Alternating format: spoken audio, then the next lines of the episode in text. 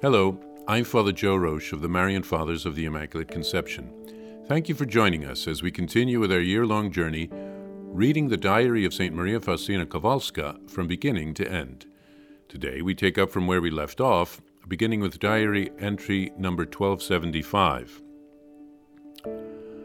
My secretary, write that I am more generous toward sinners than toward the just. It was for their sake that I came down from heaven. It was for their sake that my blood was spilled. Let them not fear to approach me. They are most in need of my mercy. September 16th, 1937. I wanted very much to make a holy hour before the Blessed Sacrament today, but God's will was otherwise. At eight o'clock, I was seized with such violent pains that I had to go to bed at once. I was convulsed with pain for three hours, that is, until eleven o'clock at night. No medicine had any effect on me, and whatever I swallowed, I threw up. At times, the pains caused me to lose consciousness. Jesus had me realize that in this way I took part in his agony in the garden, and that he himself allowed these sufferings in order to offer reparation to God for the souls murdered in the wombs of wicked mothers. I have gone through these sufferings three times now. They always start at eight o'clock in the evening and last until eleven. No medicine can lessen these sufferings. When eleven o'clock comes, they cease by themselves, and I fall asleep at that moment. The following day, I feel very weak. This happened to me for the first time when I was at the sanatorium. The doctors couldn't help to get to the bottom of it, and no injection or medicine helped me at all. Nor did I myself have any idea of what the sufferings were about.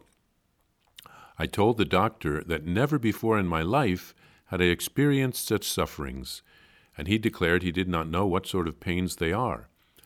But now I understand the nature of these pains, because the Lord Himself has made this known to me. Yet, when I think that I may perhaps suffer in this way again, I tremble. But I don't know whether I'll ever again suffer in this way. I leave that to God. What it pleases God to send, I will accept, with submission and love. If only I could save even one soul from murder by means of these sufferings. On the day after these sufferings, I can sense the condition of souls and their disposition towards God. I am pervaded with true knowledge. I receive Holy Communion in the manner of the angels, so to speak. My soul is filled with God's light and nourishes itself from Him. My feelings are as if dead. There is a purely spiritual union with God. It is a great predominance of spirit over nature. The Lord gave me knowledge of the graces which He has been constantly lavishing on me. This light pierced me through and through, and I came to understand the inconceivable favors that God has been bestowing on me. I stayed in myself for a long act of thanksgiving lying face down on the ground and shedding tears of gratitude. I could not rise from the ground because, whenever I tried to do so, God's light gave me new knowledge of His grace. It was only at the third attempt that I was able to get up. As His child, I felt that everything the Heavenly Father possessed was equally mine. He Himself lifted me from the ground up to His heart I felt that everything that existed was exclusively mine, but I had no desire for it all because God alone is enough for me. Today I learned with what aversion the Lord comes to a certain soul in Holy Communion. He goes to that heart as to a dark prison to undergo torture and affliction. I kept begging his pardon and offering atonement for the offense. The Lord made me made known to me that I would see my brother Stanley, but I could not understand how this would happen or why he should come to visit me. I knew that God had given him the grace of a religious vocation, but why should he be coming to visit me? However, I put aside these thoughts and believed that if the Lord had given me to know he would come, that was enough for me.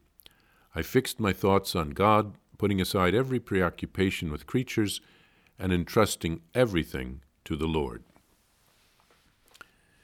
Jesus emphasizes to St. Faustina here how generous he is to sinners. He gives them more leeway than to the just. He poured out his blood for them, and he doesn't want it to be wasted. Faustina writes of wanting to make a holy hour. She ends up suffering terribly and becoming violently ill. This happens to her more than once, and she finds out that it is to make reparation for abortions.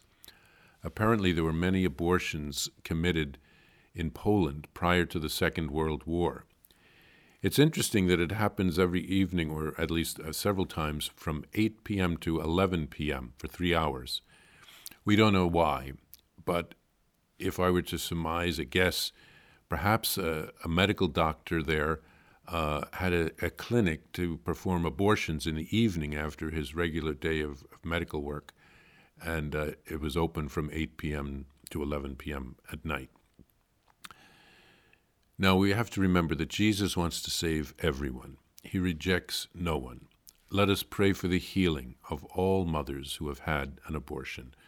As Jesus said on the cross, Father, forgive them, for they do not know what they are doing.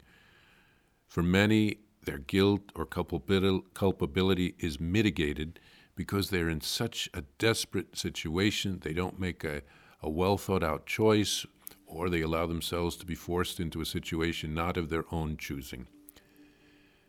Jesus is merciful. Faustina came to understand all of the graces that God poured out on her and was constantly doing. She bowed down in homage to God, and God kept revealing even more graces and giving her more light and more insight into His uh, love. Uh, it shows us that we really take God for granted, or we can take God for granted. He gives us more than we realize, and we should thank Him as well. There's a very sad passage here about Jesus going to a soul in Holy Communion with revulsion because of the state of the soul. Let's pray that we are never in such a condition Let's get to confession regularly and uh, not receive Holy Communion unworthily. Faustina was told interiorly to expect to, uh, a visit from her brother Stanley, who had been granted the grace of a religious vocation. Now, in the footnotes, we find out that he never acted upon that grace, apparently. Instead, he, he worked as a carpenter, a cabinet maker, and an organist. Now, God respects our free will. He gives us the call, He gives us the grace, but then it's up to us to respond. But obviously, God had prepared uh, many graces for that person, her brother, in the religious life. But because he didn't answer the call to the religious life, he never opened himself to those graces.